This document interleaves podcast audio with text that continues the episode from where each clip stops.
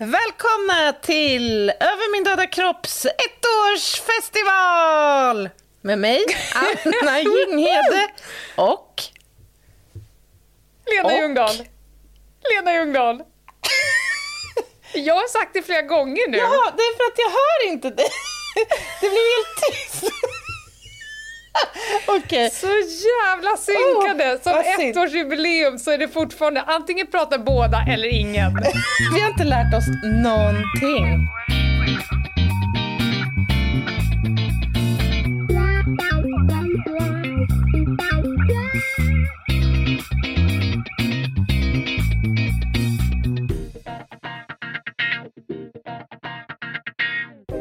Vi är välkomna, de är välkomna. Jag har druckit tre glas vin, det kommer förmodligen att höras. Ja. Men nu är det som det är. Ja, men firar man så firar man. Det är som han lilla norska pojken som säger, är det här det party?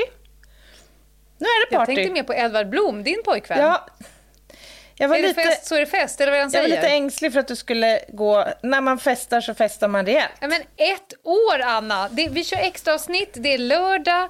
Hej allihopa! Eh, varför gör vi det här? Jo, för att vi behöver ju på något sätt uppmärksamma att den här podden nu har överlevt Ja. i ett år. Eller är det vi som har överlevt? Eh, ja, eller är det våra lyssnare som har överlevt? Nej, men alltså så här, när vi drog igång det här lilla projektet för ett år sedan så, så var det ju, ingen av oss hade ju någon som helst erfarenhet av podd egentligen. Eh, vi satte oss ner och skissade ihop några punkter på ett papper och kände att Nej, men det här kan kanske bli en trevlig stund för några som orkar och vill lyssna på oss. Det var ju en chansning kan man ju säga.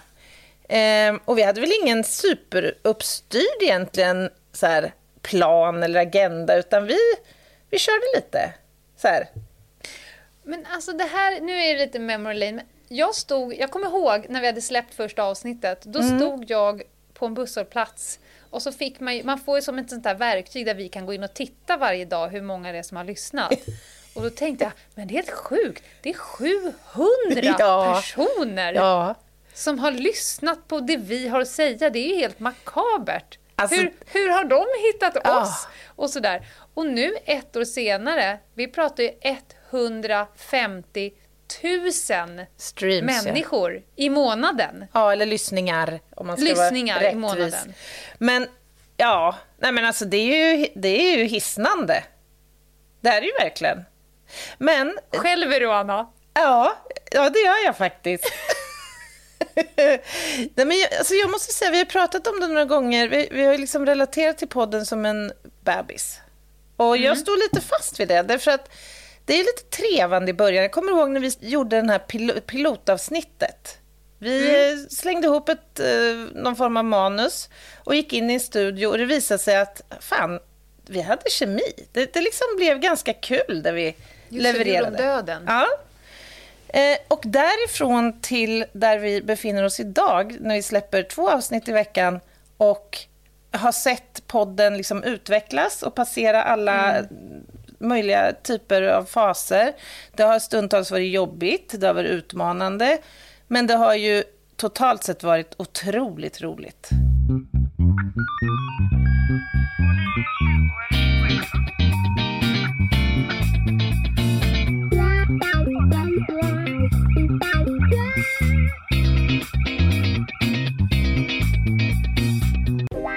Vi, vi, har haft, vi har haft våra dippar.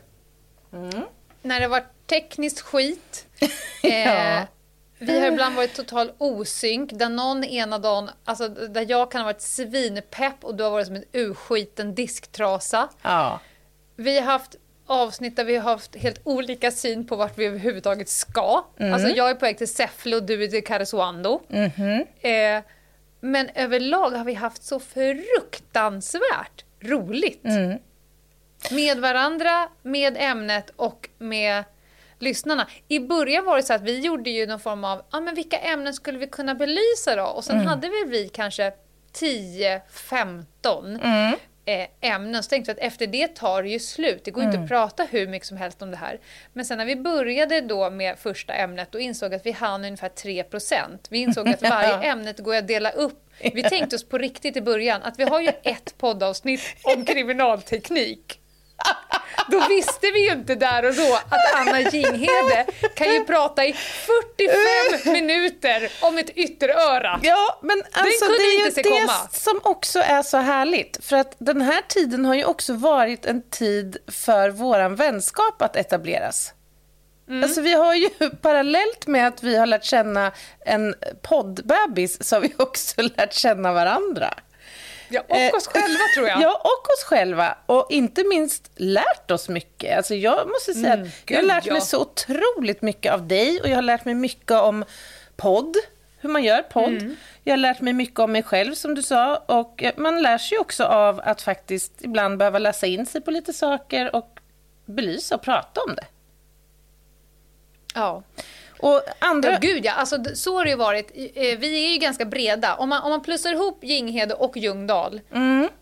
tillsammans så har ju vi en ganska bred kunskapsbas över ett brett område. Ja, det kan när man det nog kommer säga. till krim. Mm. Mm. Det är, vi, vi är ett bra radarpar Mm. eh, när det kommer till krim. Men ändå, när man då ska prata en timme om någonting, då är det, vill det till så att man har suttit där och antingen researchat något helt nytt, men oftast tycker jag att det har varit eh, en stund av lucköppning. Ja. Att man liksom känner att man behöver ner och nörda ner sig lite till, vilket gör att jag blir Mm. ännu bredare. Ja, och lite extra guldkant på den där lucköppningen har ju varit när man har fått öppna luckan under ett bord på ett hotellrum eller i, under två tjocka bäddmadrasser som är konstruerade som en, någon form av, jag vet inte, Just det, när jag byggde en koja på hotellrummet. bivack i hotellrummet. Ja. Alltså det har ju varit så mycket sådana där konstiga, alltså vi har poddat i så märkliga miljöer. Ut, långt ut i skogen i ingenstans. Under... Ja. ja. Ja men alltså ska vi ta en jävla skål för, ibland har vi ju slitit röv Ja. för att få till, alltså podden måste ut. Vi har på ett år på riktigt ställt in ett En. avsnitt. Mm. Ett enda avsnitt har vi ställt in på ett år. Och då har vi ändå, jag har ju legat liksom på en flotte Mm. mitt på en älv och Ja. lajvat. Ja. Alltså vi har ju verkligen... Det är som att så här, när jag ska packa då är det mediciner, var är sonen och vad fan är poddutrustningen? Och var är min mick? Va? Det är ju så! Det blir som en, en ny kroppsdel. ja. Ja, märkligt. Ja. Ah, men kul. Så, så himla roligt. Eh, jag tänkte så här, det här avsnittet, du planerade ju torsdagens eh, fantastiska avsnitt om eh, överhudar och allt annat äckel. Så jag har lagt lite krut här. Jag tänker så här, vi har ju fått in en jävels massa frågor. Igen. Det verkar. Ja. aldrig ta slut. Nej. Jag har raderat några frågor, till exempel, är ni tits or ass människor? Den frågan Va? strök jag. Va? Va? Va? Va? Va? Va? Vad Om du, betyder helst, om du tycker bäst om tuttar eller rumpor, det är tydligen en fråga som behöver ställas. Ja, Vill du svara på den Anna? Nej, men jag, jag, har jag raderat förstår... den, men jag kan ta... Nej, men jag Va? förstår den inte. Man har väl både och och behöver både och. Och alltså gillar man både och. Va? Fattar ingenting. Okej, du undrar om poddaren undrar om du har tutt, tuttar eller rumpa. Då, om jag ska... Men Anna, så här dum i huvudet är Ja, inte du. jo, men jag jag tar en klunk vin och bevittnar ja, alltså galenskapen. det här, det här. Nej, nej. Det var bra tycker jag att den där utgick. Alltså, jag vet inte. Nej, att vi släpper den. Ja. ja. Vi släpper den. Vi konstaterar att Anna Jinghede har tuttar och en rumpa. Och jag tycker om både och. Varför ska jag välja Ja. mellan det? Jag förstår inte. Nej, det verkar helt makabert. Ja. Att du ska hänga av en kroppsdel. Nej, vi, vi går vidare. Nej.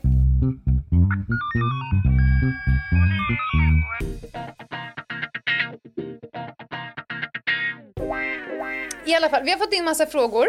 Mm. Eh, och sen så har ju du och jag suttit oss ner och gnuggat våra geniknölar och, fun- knölar och funderat på vilka har varit våra moments? Mm. Va, vad är de starkaste? Och så kom vi fram till en lista med ungefär 40 saker. Ja. Men vi har enats om Jag tror att det blev fem till slut. En klassisk veckans lista som kommer i slutet på avsnittet med våra starkaste minnesbilder. Så kan man säga. Våra starkaste leveranser, kan det vara det?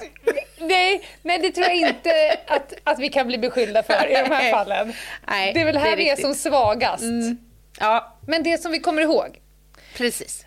Ska vi börja med frågorna som handlar lite om de som har varit på tema lära känna Lena och Anna? Ja, men det kan För vi det verkar göra. ändå några vilja mer. Ja, nej, men det är väl en trevlig introduktion till den här Q&A-en.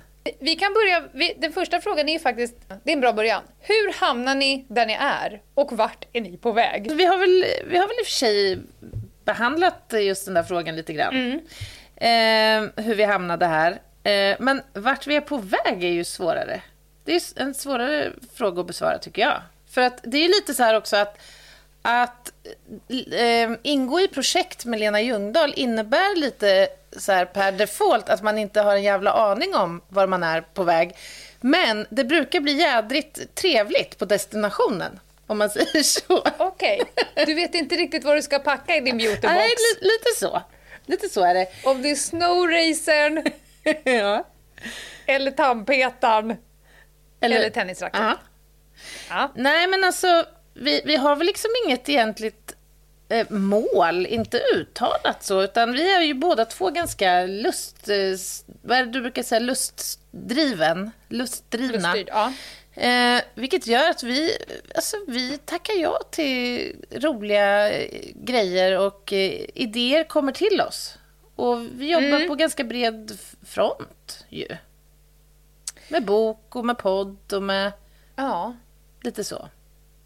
Men ja, vi trummar väl på så, så vi, äh, gällande podden har vi sagt att vi trummar på så länge som vi tycker att det är kul. Det är punkt ett.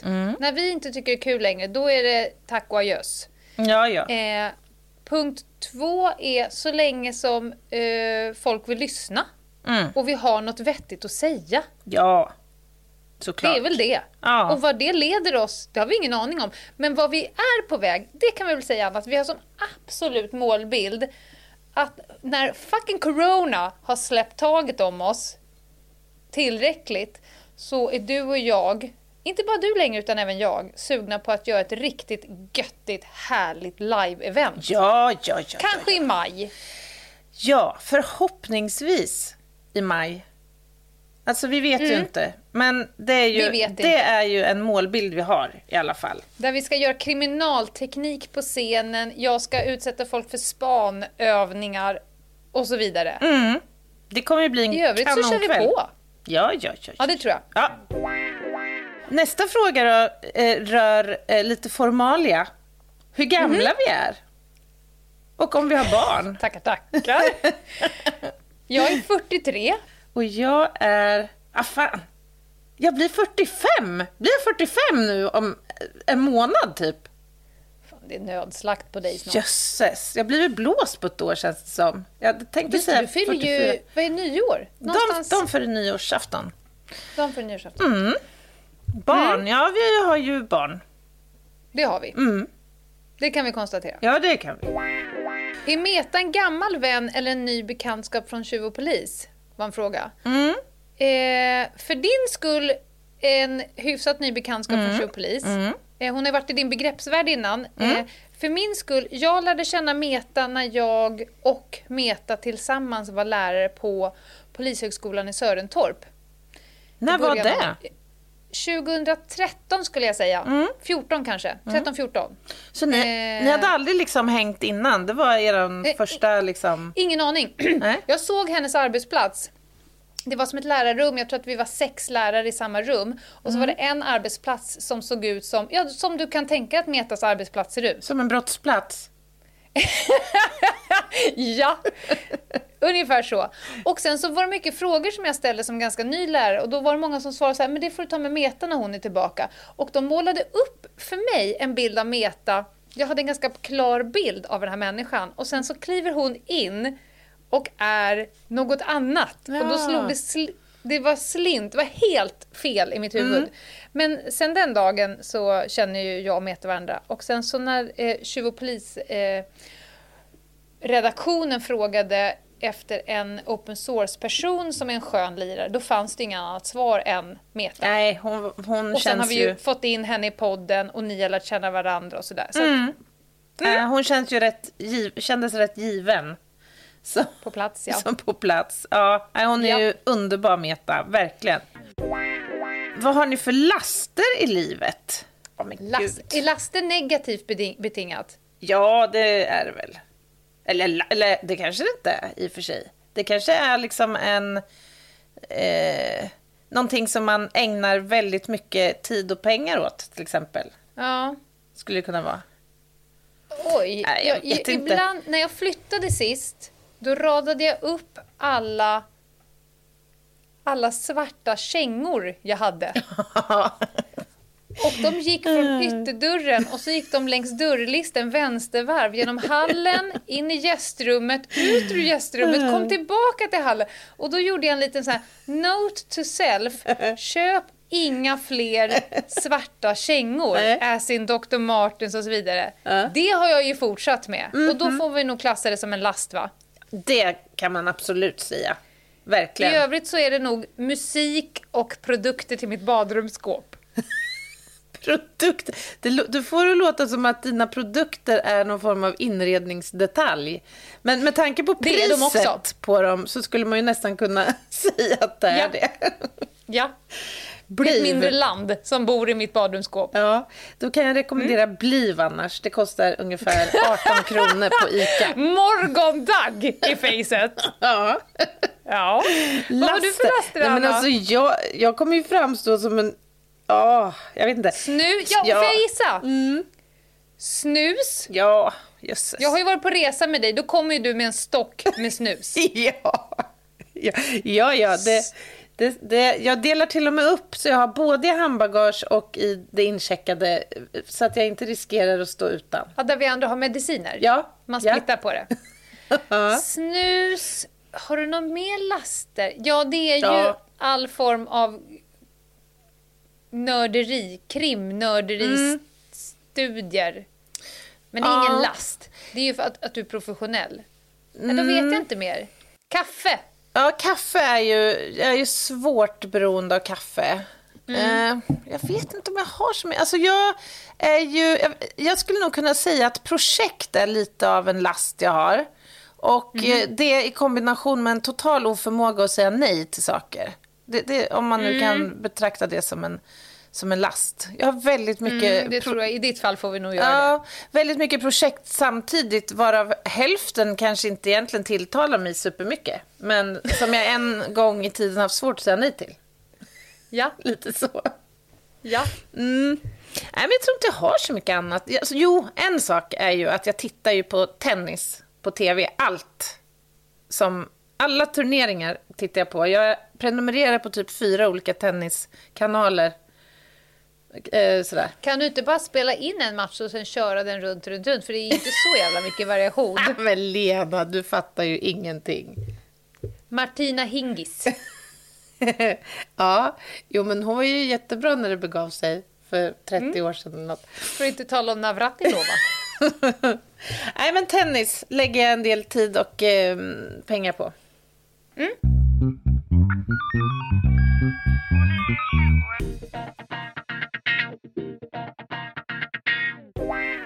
Lena, Mm. det är någon som önskar tips på klassisk musik för ett ovant öra. Jag tror inte att vi ska göra musikrundan här, men jag kan ju tipsa om att vissa av mina spellistor på Spotify gör Mm. jag faktiskt publika. För det här har ju varit en grej innan att folk frågar. Fast, Eh. fast vänta nu, jag har ju hört vad som eh, pågår i dina eh, lurar. Ja, men det är inte för ovana öron, Nej, Anna. jag menar det. Jag, jag hoppas att du har liksom varit eh, hänsynstagande här nu och på något sätt delat upp i nybörjarlista och sen någon för ibland är det avancerade lite roligt lyssnare. när du och jag möts på stan och jag tar mina hörlurar och sätter på dina öron Ja. och då ser jag bara hur dina ögon rullar bak Ja. så det bara blir vitt. Nej men alltså jag blir nästan Nej, ill, nej, lite illamående. Sök på mitt namn. Sök på mitt namn, Lena Ljungdahl på Spotify, så finns det några spellistor som jag har delat med mig av där. Jag kan börja där. Tror du för övrigt, om man inte har lyssnat så mycket på eh, klassisk musik, som jag själv till exempel. Mm. Eh, skulle man kunna lära sig att uppskatta det då? Alltså, jag har aldrig förhållit mig till klassisk musik som något som jag gillar. Liksom. Men finns det... Nej. Ja, men det tror jag. Det, det, tror jag faktiskt. Och faktiskt så dyker klassisk musik upp ibland när de forskar och gör studier på hur man ska liksom försöka bästa till exempel studiemusik. Ungar idag tror ju här, "Ah, men jag lyssnar på en skön rap eh, för att jag gillar det. Det får mig att må bra. Att jä- stråkar är bättre, menar du? Vad har vi här då? Varför är ni så jävla bäst? Kräver en detaljerad... Är det Vad fan står det? Är det Klärung? Är det tyska? Det måste det vara. Förklaring kanske? Ja, det är så jag tolkar det. Varför är ni så jävla bäst? Oj, det var, för det första får vi ju tacka för komplimangen då. Det var ju väldigt hedersamt faktiskt. Eh, Men jag vet inte hur man ska tolka frågan lite grann. Kanske handlar det om att eh, man gillar vårt sätt att eh, berätta om saker och sprida kunskap och kommunicera med varandra. Jag vet inte. Den vanligaste och kan framförallt den finaste komplimangen som vi har fått, den som har liksom gällt över tid, som jag tycker att jag har tagit till mig, det är ju att folk uppskattar att vi blandar fakta, eller att de lär sig någonting. Eh, att vi kan ner i kanske ämnen som borde vara djupa och tunga och liksom väcka affekt. Men att vi lyckas, för det har jag läst nu framförallt efter gårdagens avsnitt, att vi lyckas balansera det tunga och göra det eh, på en nivå som att man orkar ta in det men ändå inte kliva över och tramsa bort det. Nej. Förstår du vad jag menar? Ja. Det är en återkommande feedback. Allvar slash humor men alltid med eh, rätt Ja, jag Eh, fattar. Jag har svårt att sätta ord på det, men det tar jag till mig. Det blev jag väldigt glad för, för det är precis där vi vill ligga. Ja, och, och det är ju faktiskt... eh, Det kan ju vara en ganska svår balansgång det där. Jag tror att många duckar för de här svåra frågorna i poddformatet. Just för att det, det kan liksom komma ut fel, eller tolkas fel. Eller, så det, det blir lite speciellt när man inte ser ansiktsuttryck på den som för ut ett budskap om någonting. Eh, Men jag tycker, jag, jag, jag tycker också att vi eh, lyckas bra med det. Eh, och det är jättebra eftersom vi gärna vill belysa även de här lite svårare ämnena. Men, men en annan sak som jag också tänker på det är att jag, jag tror att om man ly- lyssnar på oss och följer oss i, i sociala medier och kanske tjuv och polis och sådär så kommer man efter en stund också tänka att det vi ser här, det är liksom äkta. Det finns så jädra mycket där ute i liksom sociala mediedjungeln och i alla möjliga olika forum. Människor som liksom bjussar på en del av sig själva som egentligen inte är äkta. Förstår du vad jag menar? Ja. Jag tror att vi är ganska uppriktiga och ärliga. Alltså man får både det goda och det onda, höll jag på att säga. ja, ja, ja det, det... Ja, men så är det nog. Eh, och sen så tror jag att vi har ett ganska stort... Kan det vara så att vi får gehör? Vi har ett ganska stort mod. Eller så så här, vi står rätt tryggt i vår kunskap. Den, den, den går inte att ifrågasätta tror jag, för att vi, vi pratar bara om sånt som vi kan. Och så ger vi fan i det vi inte kan. Men det vi kan, där står vi ganska tryggt, vilket gör att man kanske som lyssnare känner att eh, jag tror på det jag hör och vilar lite. Det var någon som skrev igår att jag tycker ibland att de pratar om läskiga saker, men jag fortsätter lyssna för att jag känner mig så pass trygg att de kommer hålla sig på rätt Gud sida. vad fint sagt alltså. Det är ju fint. Ja, otroligt fint. Det tar man till sig. Ja, verkligen. Vad finner du pepp och ork att fortsätta det enorma arbetet? Har du alltid pepp och ork, Anna? Nej, jag ska villigt erkänna att det finns, eller har funnits dagar när jag känner så här, åh gud, precis när jag liksom har satt ner rumpan i soffan efter 12 timmars arbetsdag, krypandes på alla fyra i en blodig, jag vet inte, sörja. Nej, Ja. men så här, du vet, man äter lunch halv sju på kvällen. Man, så, sådana dagar har ju passerat under poddens eh, historia. Men jag kan ärligt säga att ja, jag vet inte ens om det är någon gång som det har hänt att jag har känt när vi väl har satt igång och börjat sända att jag inte har varit sugen eller tyckt det har varit kul. Därför att det är ju glädjen som, som driver en. Det måste jag säga. Jag håller med. Det har, ju varit, det har ju varit dagar som har varit helt fel att podda på. Mm. Vi har ju faktiskt, i ärlighetens namn har vi ju kunnat liksom, vi kopplar upp oss, oftast upp oss på Facetime Mm. och så sitter vi och småsnackar men det är inte många minuter innan vi drar igång för att vi har egentligen inte tid Nej. Till det.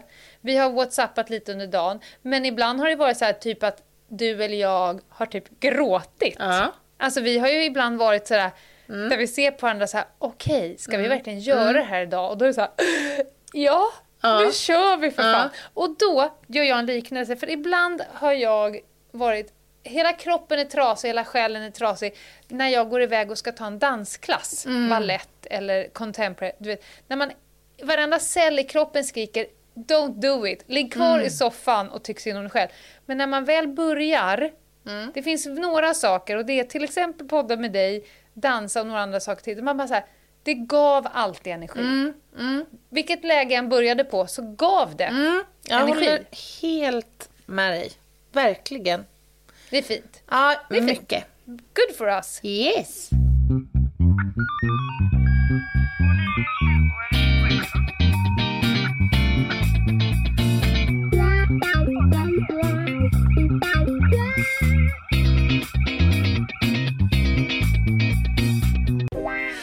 Ni för drömsamarbete för podden, undrar någon här. Alltså jag har ju en våt dröm. Aha. Tänk om vi skulle bli sponsrade av typ en hudvårdsgrej. vad fan. Nu, nu, hear me out nu. Mhm, Hear me out nu. Eh, dels för, av egen grej, för att jag skulle kunna prata i tre veckor om det. Ja. Men det hade också varit så orimligt roligt att sätta fem små duttelidutt, en liten pad, en liten dutt och sen så bara så här, nu kör du det här Anna en vecka och sen ska du prata nästa torsdag om vad det har gjort för dig. Alltså jag hade skrattat med harmynt, Vad en- ursäkta uttrycket.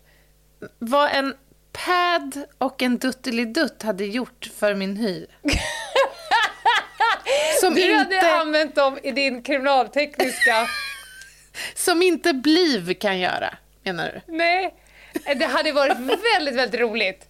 Väldigt roligt om vi hade... Om du liksom under några veckors tid hade blivit tvungen att prova någonting. Och att se dig med all ditt motstånd erkänna någonting. Det hade suttit så jävla hårt inne. Jag hade suttit med en skål med Åh. popcorn och bara tittat på. Alltså jag skulle känna mig som en, en försökskanin tror jag. Du hade varit en försökskanin, Anna. Men vet du att det finns ett tillfälle när jag, då jag ofta ljuger? Och det är när jag går till min lokala makeup-butik för att köpa mig en liten concealer eller vad det nu kan vara som jag behöver. Är det ICA? Det är ofta ICA Maxi faktiskt. Men, Ja, men ja. nu sist så var det på en annan lite större sån här sminkkedja.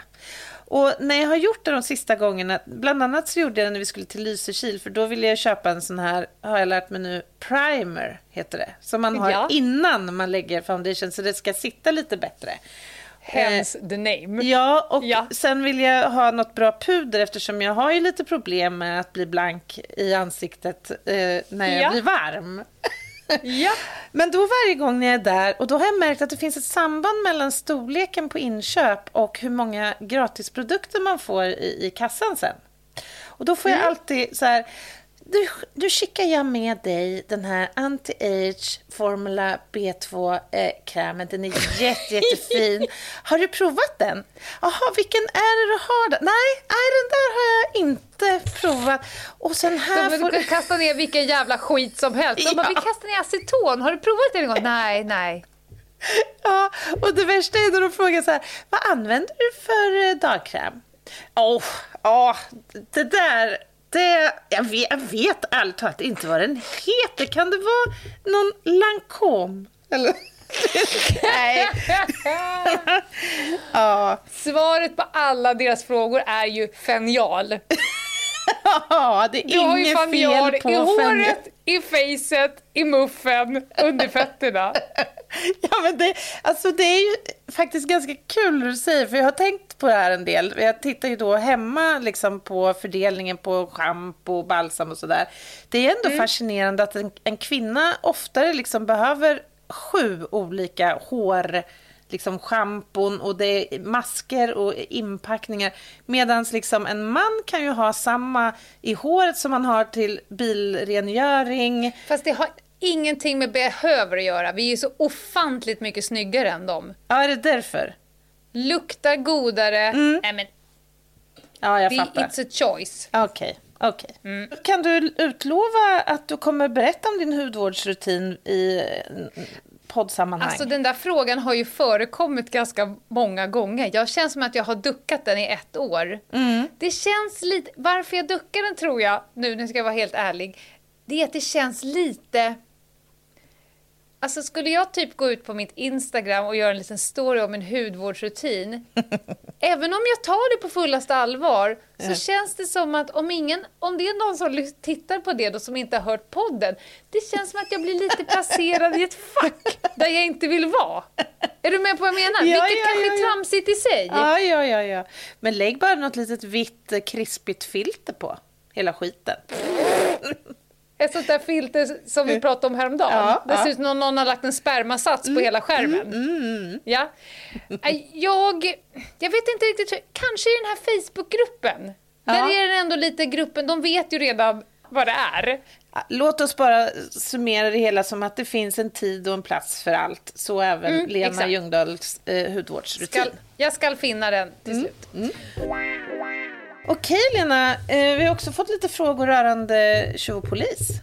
Det känns ju som att vi inte kan avslöja. Vi har ju bara kommit till avsnitt två. Ja, nej, vi kan ju naturligtvis inte avslöja någonting om eh, vad som händer och vem som nej. eventuellt vinner och så. Men eh, en fråga som vi har fått eh, flera gånger det är om du och jag hade kommit undan med att begå ett grövre brott. Som till exempel en grov eh, ja. stöld. Tror du det? Ja. Ja. Vad tror du skiljer oss då från amatörtjuvarna då? Eller? Vi är smarta.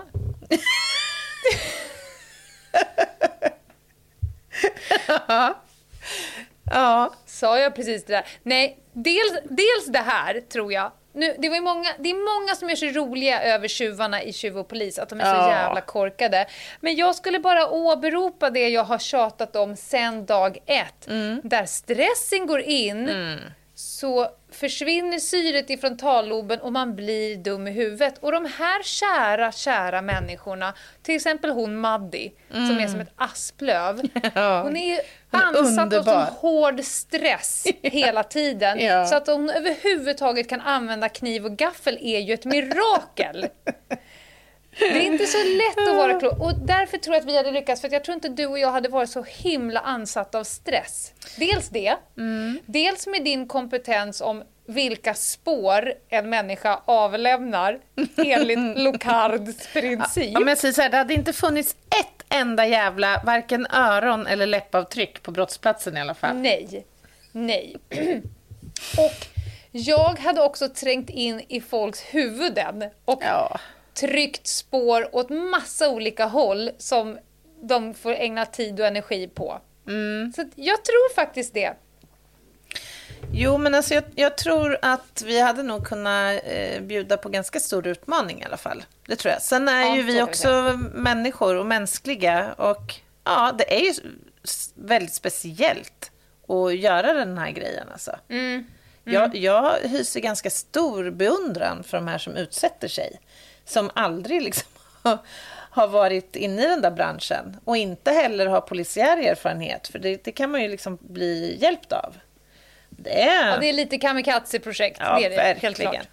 Men du, eh, vad vinner man i Showpolis? Eh, har vi berättat det? Eh, jag vet faktiskt inte i säsong två, men i säsong ett var det väl 25 000 och sen mm. så lite skatt på det. Mm. Jag vet inte om det har ändrats. Nej, jag vet faktiskt inte heller. Jag tror inte heller man har pratat om det i serien än. Nej. Men som sagt, det är bara andra episoden som har sänts, så det, det, kanske kommer. Eh, och en annan fråga är det här kring husrannsakan. Hur äkta en husrannsakan är. Mm, Och- det här äktheten diskuteras ju ibland nu kring tjuv och polis. Alltså, Ja. Så här är det att när, när man signar upp sig för att vara tjuv i ett underhållningsprogram på SVT, då avsäger de ju sig också en hel... De får ju såklart eh, godkänna att man får gå in i deras hem, lyssna på deras telefon eh, och så vidare och så vidare. I alla fall göra masstömningar på dem. Eh, annars så går det ju inte att påvisa på TV hur svensk polis jobbar och det var ju hela målet med Tjuv och polis.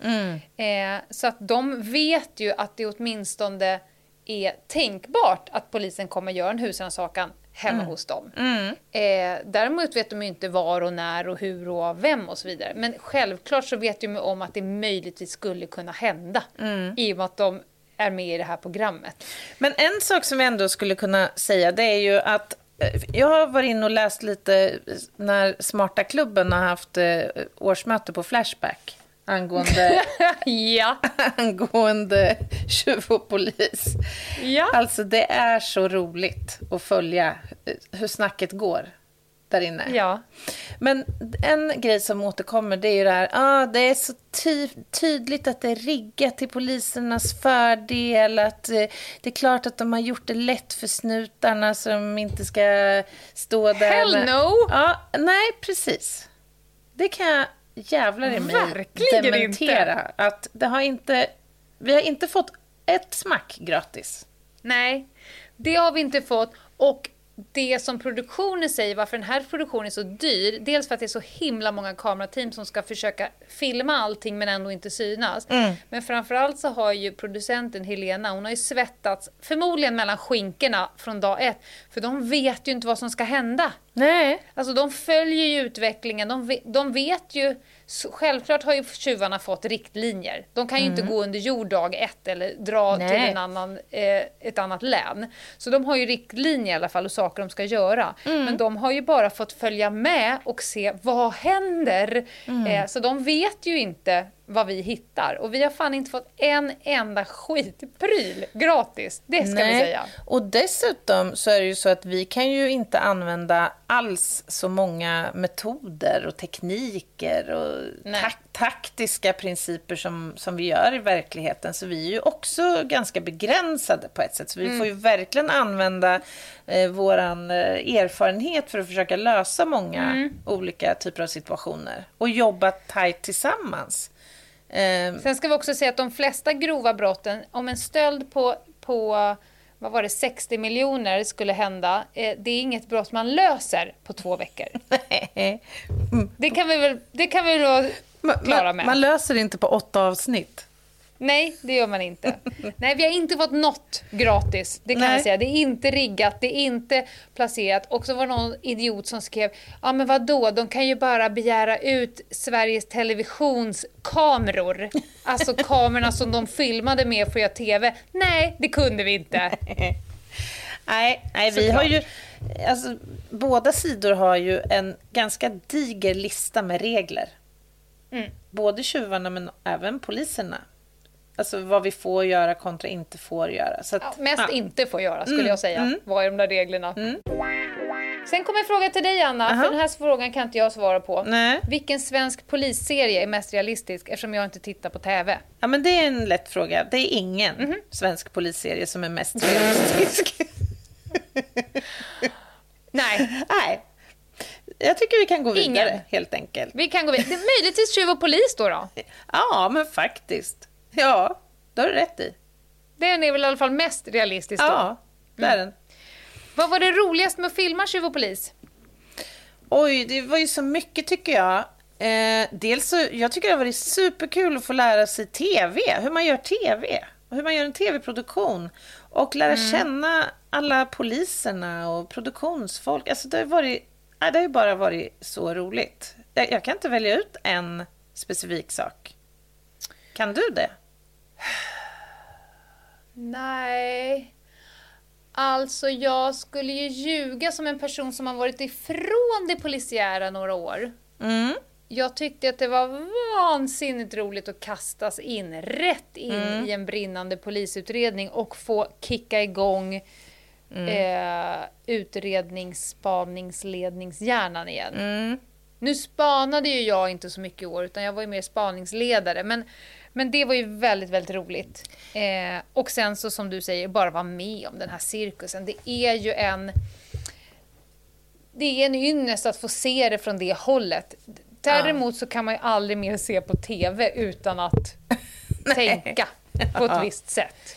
Ja, men lite så är det ju. Men, men jag, mm. jag håller verkligen med dig. Jag tror att alla, i alla fall på polissidan, upplevde att så fort man alltså, drog igång spelet och man hade kommit in lite grann i förutsättningarna och uppgiften eller uppdraget, då var det många som glömde bort att det var en lek. Mm, ja. Alltså det var som att kliva tillbaka in i tjänst nästan. Mm. Och sen tycker jag att det är fascinerande, vi som var med i det här, från, från, i alla fall från polishåll, mm. samma sekund som kamerorna stängs av, mm. Då åker vi hem och återgår till normala. Då finns ju inte tjuv och polis längre. Nej, nej det är Nej men förstår du, det är ju som att det aldrig har hänt. Ja. För det är ingen stor... Alltså nu kanske låter konstigt, men för tjuvarna blir det en så stor grej. Ja. Det verkar bli en så stor identitet. Ja. Att från och med nu är jag liksom jag är tjuven som var med där ja. och då. Mm, eh, det liksom, blir en del av identitet för allt och evigt. Medan för vi sen, när kameran stängs av, då är tjuv och polis, det var en grej där och då mm. och nu återgår jag till att göra ungefär samma sak ja, hela tiden. Just det. det är ingen stor skillnad för oss. De är inte tjuvar hela tiden så det blir en sån himla jag tror att det blir lite identitetskris mm. när kameran stängs av. Men dels det, sen tror jag att de flesta som är med på polissidan har ju också jobbat med ganska så här uppmärksammade ärenden, ja. har varit i, med på tv och i olika mediala mm. sammanhang mm. ganska mycket tidigare. Så det är liksom inte heller nyhetens behag. Det är inte en jättegrej. Nej, det är det faktiskt inte. Nej. Men, men det är kul. Nej, men det, det roligt. Mm. Men du, eh, den här offentligheten då som vi väl ändå någonstans har fått mm. tack vare Tjuv Polis och i någon mån eh, tack vare podden. Mm. Det är en av våra lyssnare som undrar hur den kan påverka vår yrkesroll. Jag kan säga så här att hade jag varit aktiv spanare mm. fortfarande. Eh, när de ringde och kastade mig till första säsongen, då hade jag inte varit spanare på, på några år. Eh, då hade jag ju med tusen procent säkerhet tackat nej. För det är helt mm. otänkbart mm. att man som spanare syns eh, på bästa sändningstid på SVT. Mm. Men i och med att jag har klivit ur den rollen eh, och inte kommer gå tillbaka till den rollen i genren att lösa de grovaste brotten i Sverige. Eh, jag spanar fortfarande men det är liksom på en, i, i en annan gebit. Eh, så för mig påverkar det inte min yrkesroll. Tvärtom skulle jag säga. I och med att vi har med Tjuv och polis, i och med podden, boken och så vidare, så, det, så får jag fler kontaktytor i och med att mm. jag föreläser ganska mycket. Så jag hamnar bara i fler och fler intressanta mm, sammanhang. Mm. Som, ja, miljöer och sammanhang som jag tackar för, för att få möjligheten att sprida kunskapen mm. till fler. Mm. Eh, jag har ju ägnat ganska stor del av nu hösten till kvinnojourerna och de har ju plockat upp mig via alla de här offentliga grejerna. Mm. Så att jag är ganska glad åt, eh, mm. åt att jag har lyckats göra den mentala resan från att vara helt inkognito mm. till att faktiskt vara ganska eh, bjussig i offentligheten. Men det ger mig chansen att kunna föreläsa på fler ställen och det är jag glad för. Och jag har alltid resonerat lite på samma sätt när det har gällt offentliga framträdanden. Att jag har varit ganska noga med att det ska fylla något slags syfte. Liksom. Mm. Eh, och kanske i någon mån ge mig en plattform för att bedriva eller så här, torgföra frågor och delar som jag kan som är samhällsviktiga, helt enkelt. Och i mm. mitt fall är det ju våldsfrågor som såklart ligger mig allra närmast om hjärtat. Eh, men i övrigt, alltså jag har ju en annan utgångspunkt rent yrkesmässigt. Alltså jag jobbar ju inte som spanare utan som kriminaltekniker, så jag behöver ju liksom inte vara inkognito på samma sätt. Och Nej. jag upplever att många tycker, alltså polisen har ju gått från att vara ganska sluten och inte alls egentligen uppskatta så mycket offentlighet, om man säger så, eller så här, att medarbetare härjar runt i olika offentliga Ja, sammanhang. Alltså när jag började som polis då fanns ju inte polisen någonstans. Nej, nej. Inga social, ingenting. Nej. Det var ju verkligen skammen att göra det. Nu har ju polisen egna poddar. Ja, alltså det har ju hänt Mm. jättemycket på bara sista fem, tio åren. Och jag Mm. upplever att väldigt många liksom i all, från allmänheten upplever det som något positivt. Att dels är intressant att få ta del av hur en kriminaltekniker då i mitt fall jobbar, men också att det kan vara ganska så här, trygghets och förtroendeskapande ju. Ja, men är inte insyn en eh, hygienfaktor i Jo. ett rättssamhälle? Verkligen. Verkligen. Alltså, om man inte går ut med information om hur saker och ting är, hur det går till och så vidare, då kommer folk ändå fylla i de här luckorna med spöken och konspirationsteorier och så blir det fan halabaloo på Flashback istället. Ja, och alla, Mm. alla som är ute i det offentliga, eller alla, men de flesta är ju väl medvetna om att vissa saker kan vi inte prata om och ska Nej. inte prata om. Nej. Och det vi kan prata om är ju sån information som man kan få elsewhere. Liksom. Du kan ju läsa Mm. en förundersökning eller googla. Ja, du får informationen. tycker så, här, så länge vi har mandat eh, att prata om saker, vi pratar bara om det vi kan och så länge vi har mandat att prata om det. Jag menar, käre rikspolischefen har varit med i vår podd för att han tycker att den är bra. Vad Mm. bättre kvalitens än så kan man inte få. Nej. Då fortsätter vi med det. Ja.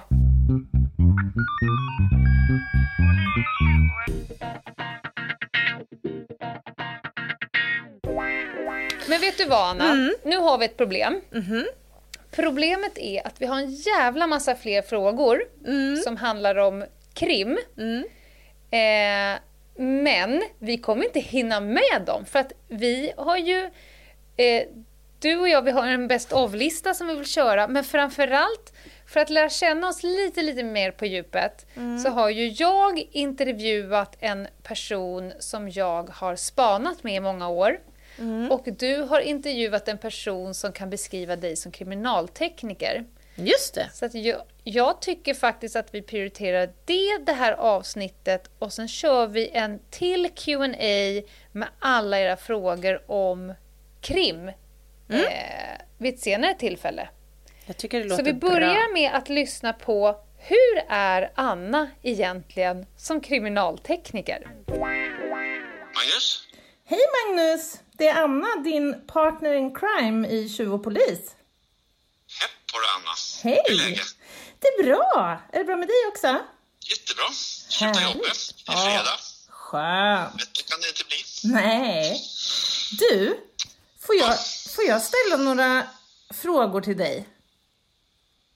Ja, om de inte blir alltför personliga så går det bra. Vi får väl se.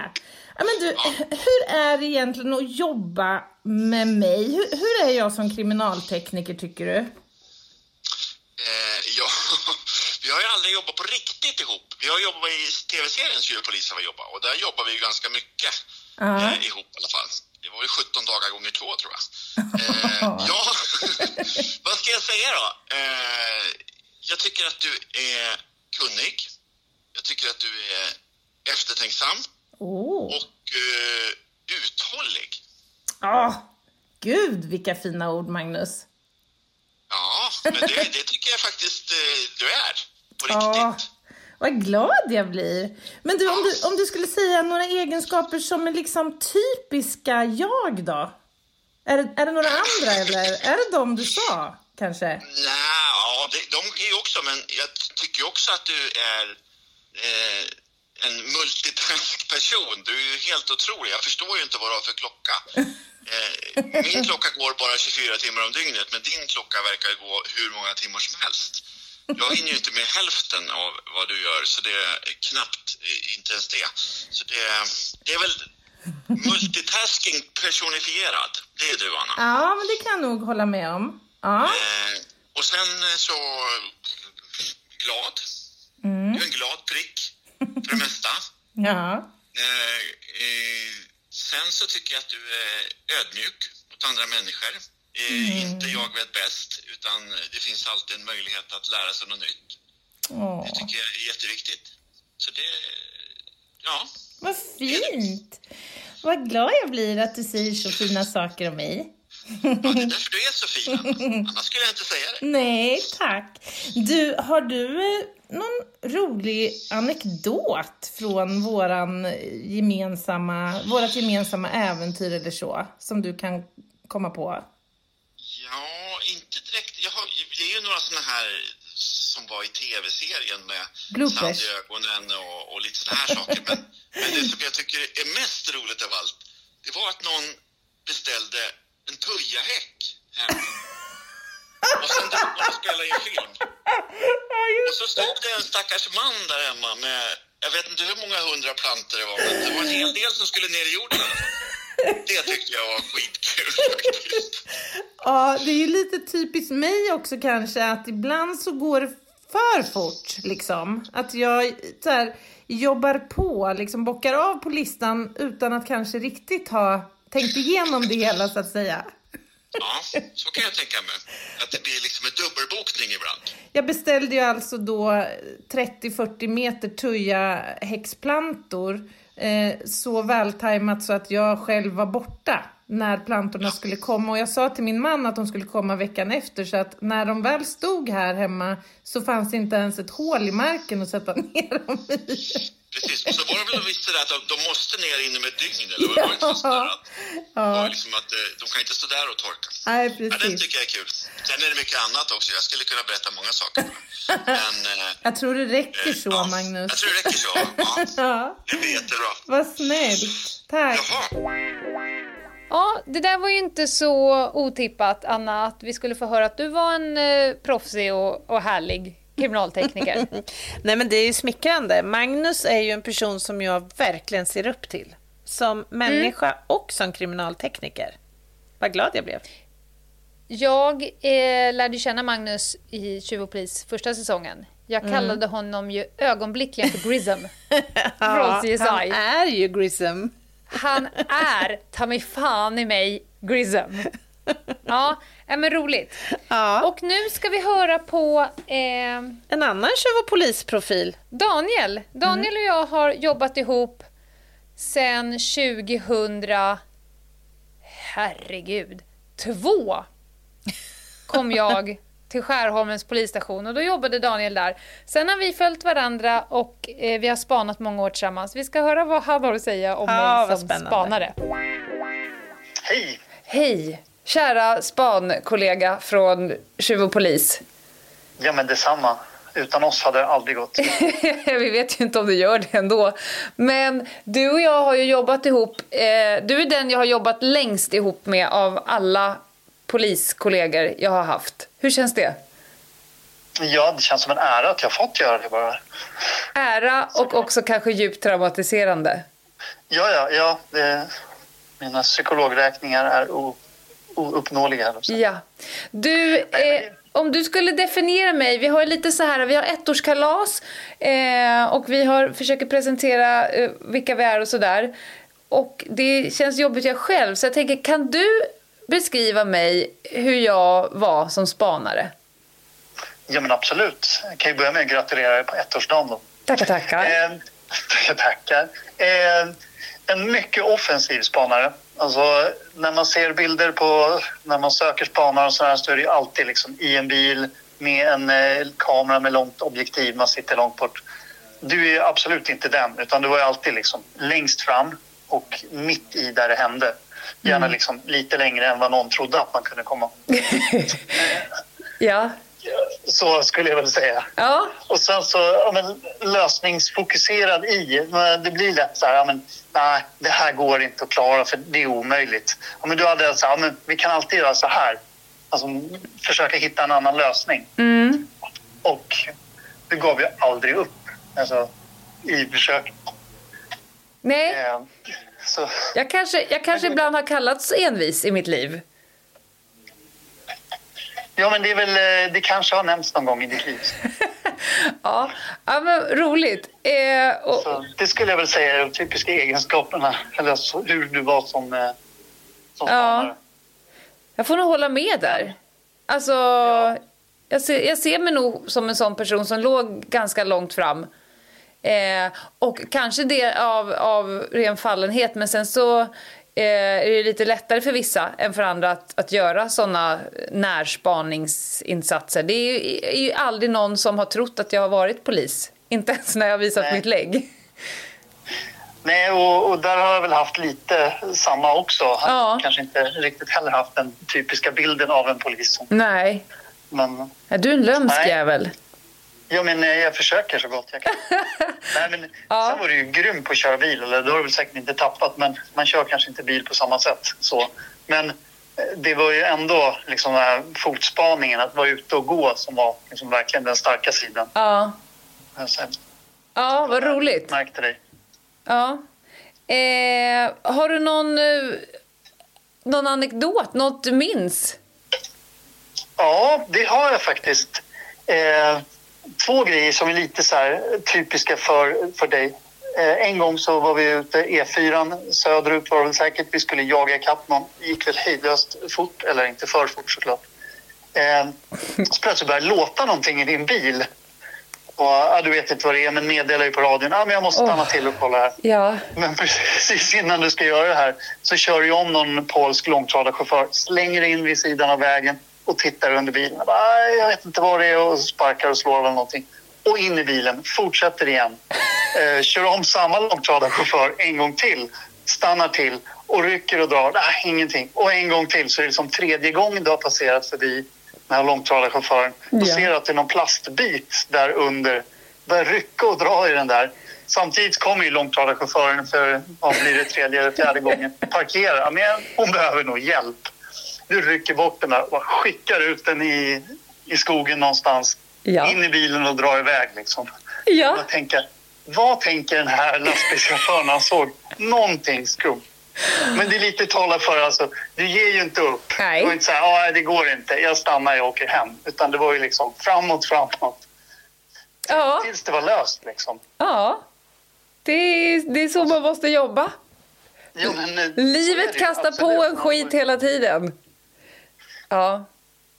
Sen Ja. en annan kopplat till de polska långtradarchaufförer så var det också att man hade ställt upp någon långtradare, tror var kring Ikea eller något sånt där. Men det stod ju bara lastbilar så komma in med någon vanlig bil och ställa sig och spana. Men vi var väl ganska överens, att nej det går inte och han skulle ha något knark med sig så det vore ju bra att vara där liksom. Ja.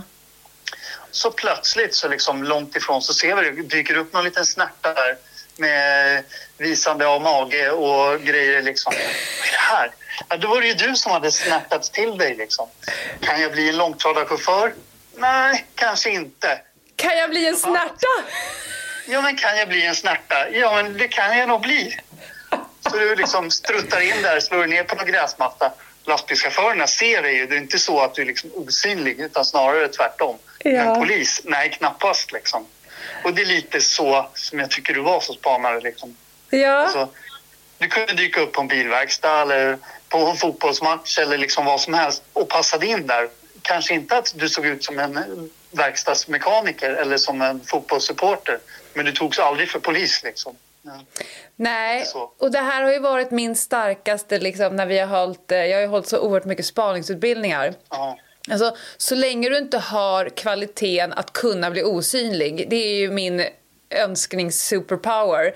Men så länge du, så ska du inte ägna så mycket energi att försöka göra dig själv osynlig. För det syns på människor och polisen när de ska försöka vara på ett sätt så att de inte ska synas allt. Det är få, några spanare har den kvaliteten. Men man kan alltid eh, passa in på ett annat sätt. Ja, men vad roligt att höra. Jag har en, en fäbless för att passa in bland polska lastbilschaufförer. Ja. Ja, Det, det är framför allt.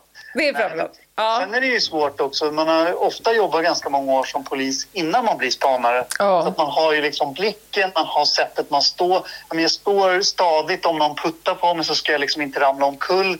Jag håller blicken på händerna så det inte är något vapen. Sen när man är spanare då ska man ju vara liksom, inte alls ha ett säkerhetstänk i det som de ser. Utan Nej. man ska se ut som eh, vilket miffo som helst som liksom, Mm. åh, vad, är det farligt med, med folk här i närheten? Liksom. Mm. Så att när de tittar så, alltså jag kan klä ut mig så att ingen tror att jag är polis. Men har jag blicken och har jag sättet jag står på så kommer de ändå ta mig. Liksom. Mm. Men eh, där hade du utvecklat sjukt mycket. Mm.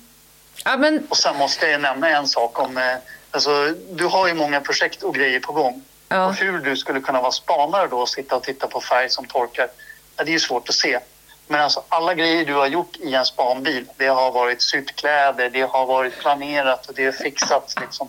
Det var ju inte så att du satte av tiden direkt. ja, vad Det roligt. saker hela tiden.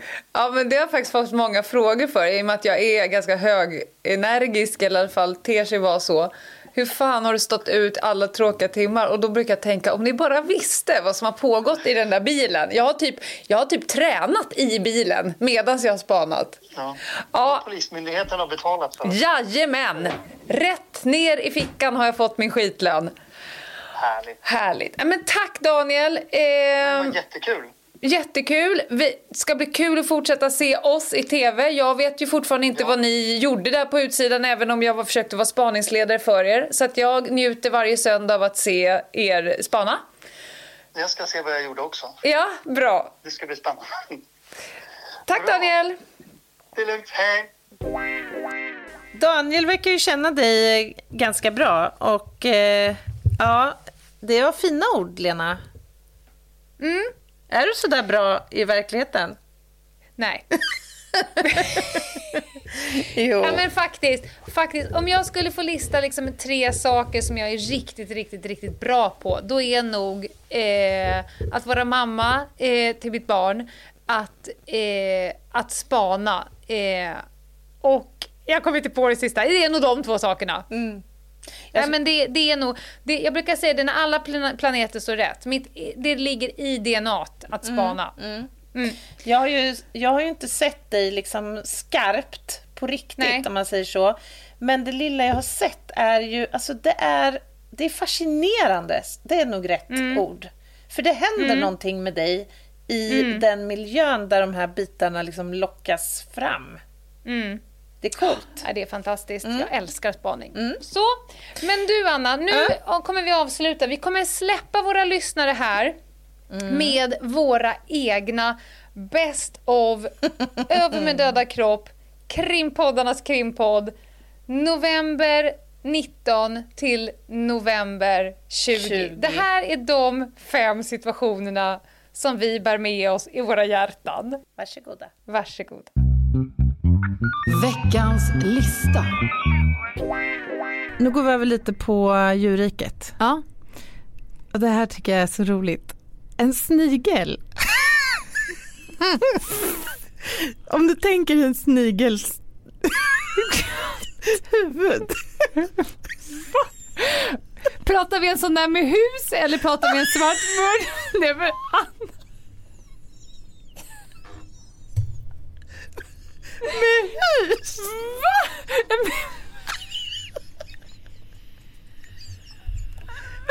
Okej, där spårade det lite. Kissar på dig? Ja, nästan faktiskt. En snigel med en sån med, med hus. Ja. En sån vit Ja, med någon form en- av ja, hus. Ja. men- och två men- såna här spröt. Ja, Ja, jag, jag ser huvudet framför mig. huvudet är ju inte, det är inte jättestort.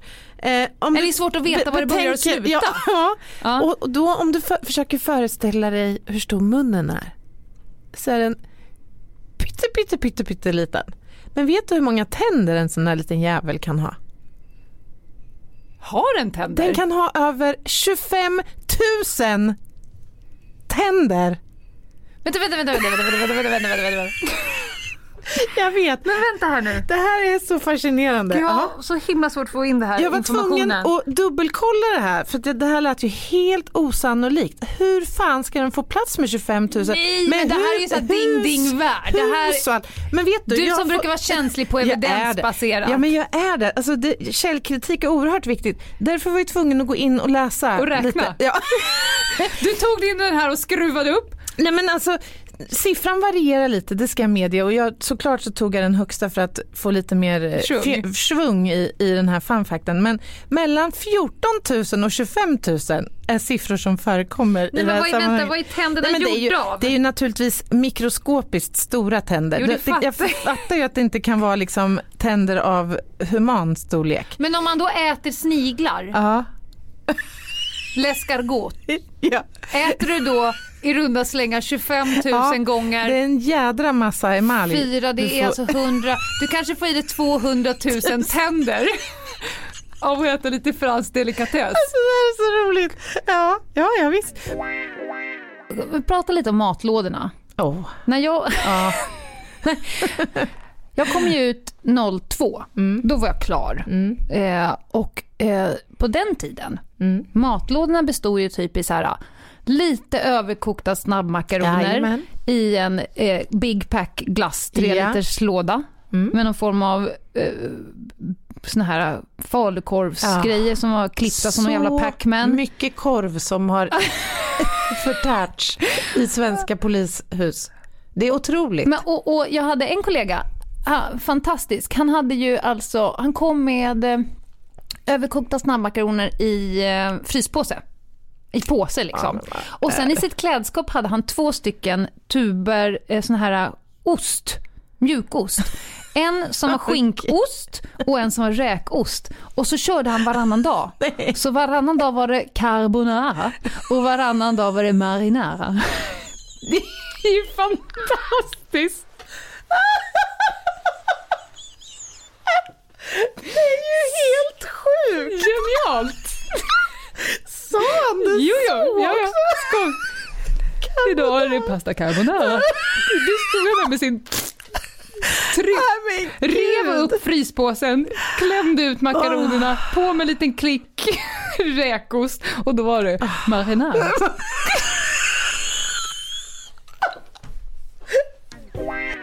Vi fick ju Ja. mycket härlig, liksom, härliga mejl och så, och det får vi fortfarande.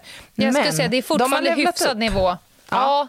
En del har levlat upp nu. Men jag kan bli helt fascinerad och det är också då jag förstår att de här människorna saknar sjukdomsinsikt. Vi pratar Eller om sällskap. Lena.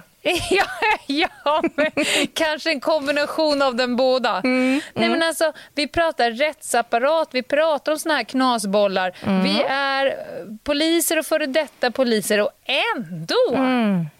man bara fäll ner kuken och försvinn. Ursäkta uttrycket. Ja, ja precis. Det är, det är väl ungefär så man tänker.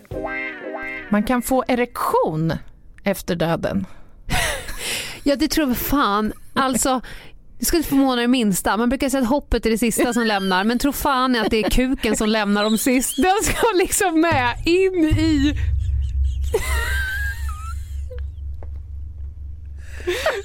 Anna!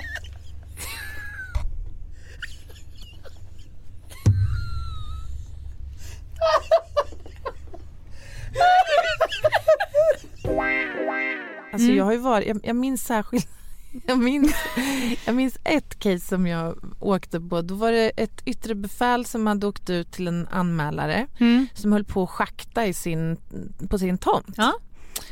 Eh, och när han satte ner skopan där och tog upp ett lass så fick han se att något stack upp eh, bland jordmassorna där. Ja, så han kliv, kliver ur och ser att det är ju ett ben som, som sticker upp Ja. där.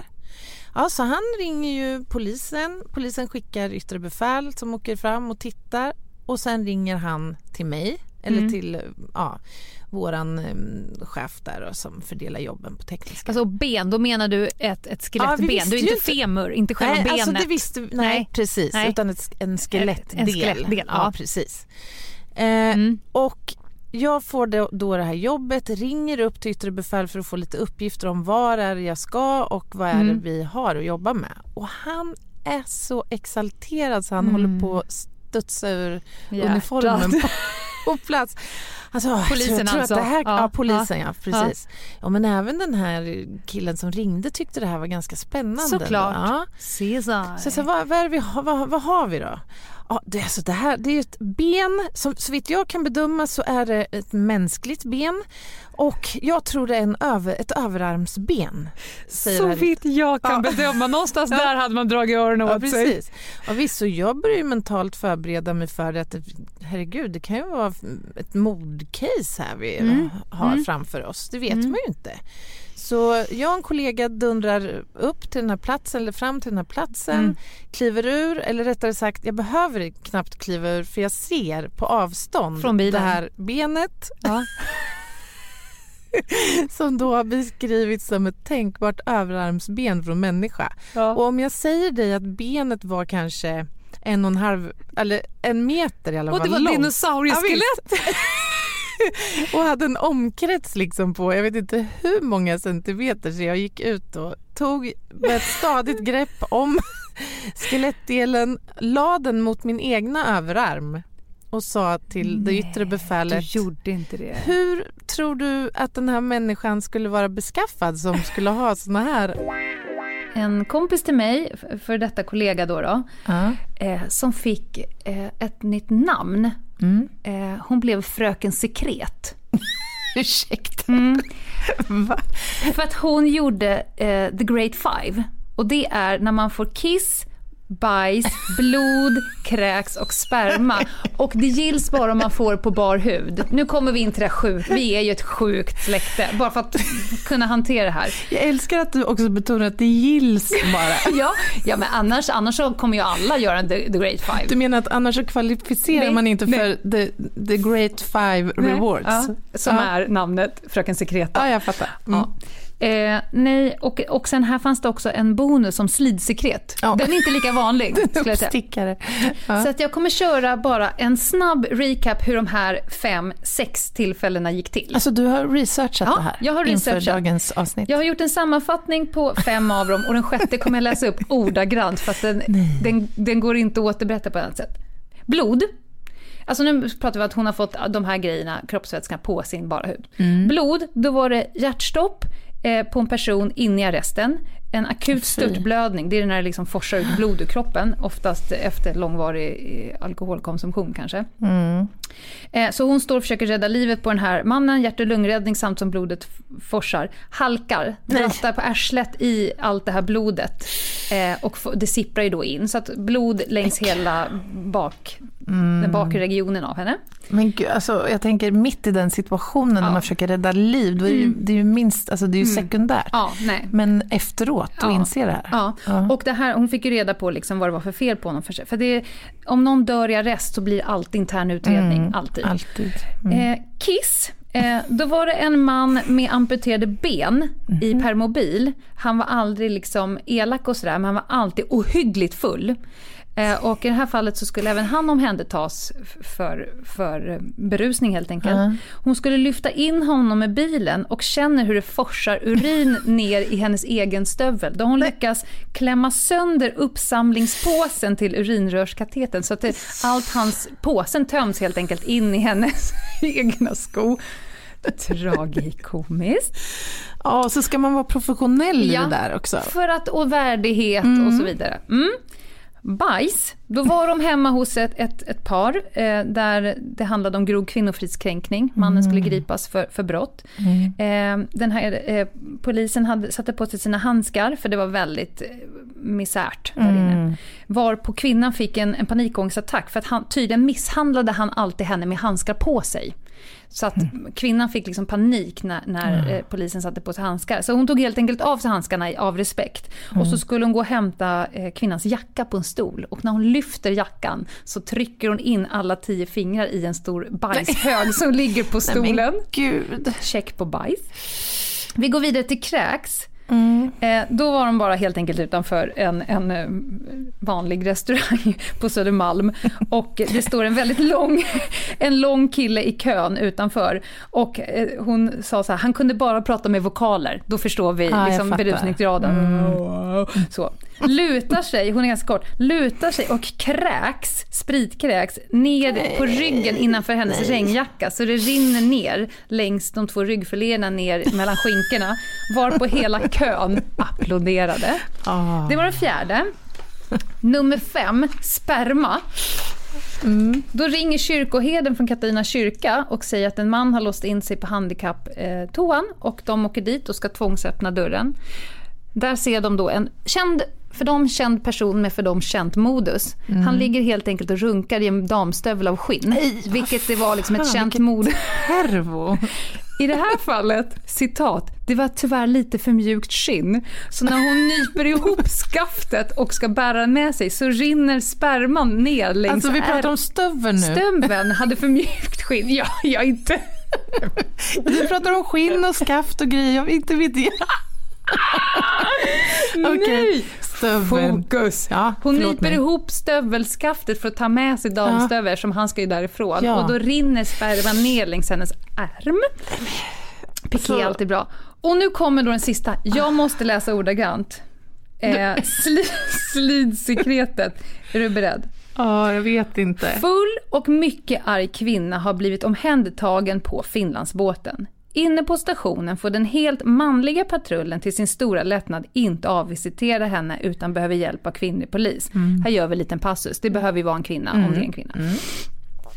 Jag råkar befinna mig i närheten så jag hjälper till. När jag förklarar att hon inte får ha sina kläder på sig i cellen, det vill säga klänning och stilettstövlar, utan att hon måste byta till andra, går hon bärsärk.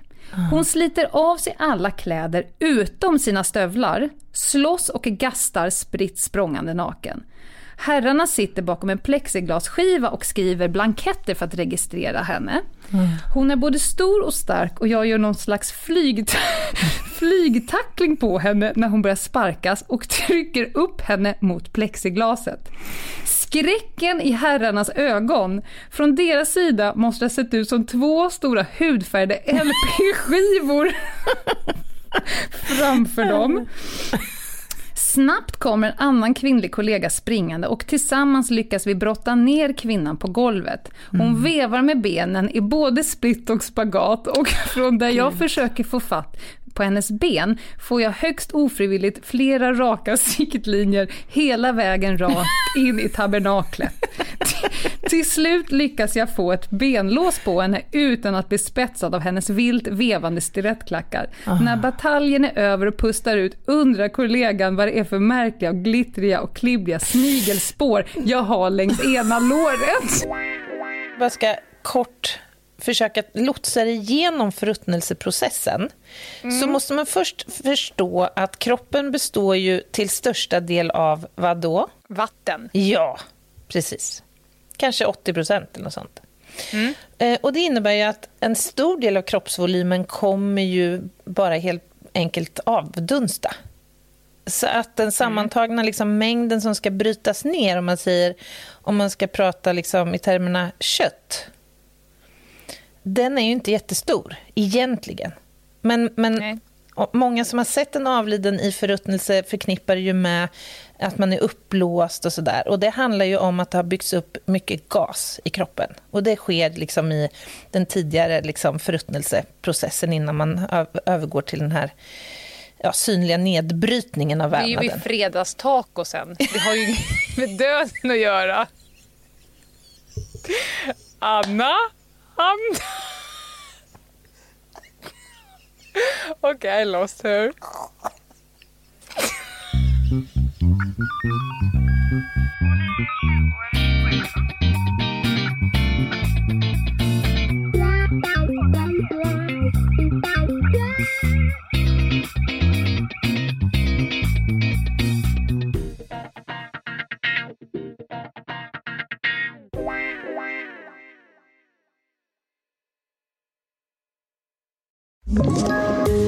Poddtips från Podplay. I fallen jag aldrig glömmer djupdyker Hasse Aro i arbetet bakom några av Sveriges mest uppseendeväckande brottsutredningar. Går vi in med hemlig telefonavlyssning och, och då upplever vi att vi får en total förändring av hans beteende. Vad är det som händer nu? Vem är det som läcker? Och så säger han att jag är kriminell, jag har varit kriminell i hela mitt liv men att mörda ett barn, där går min gräns. Nya säsongen av Fallen jag aldrig glömmer på Podplay.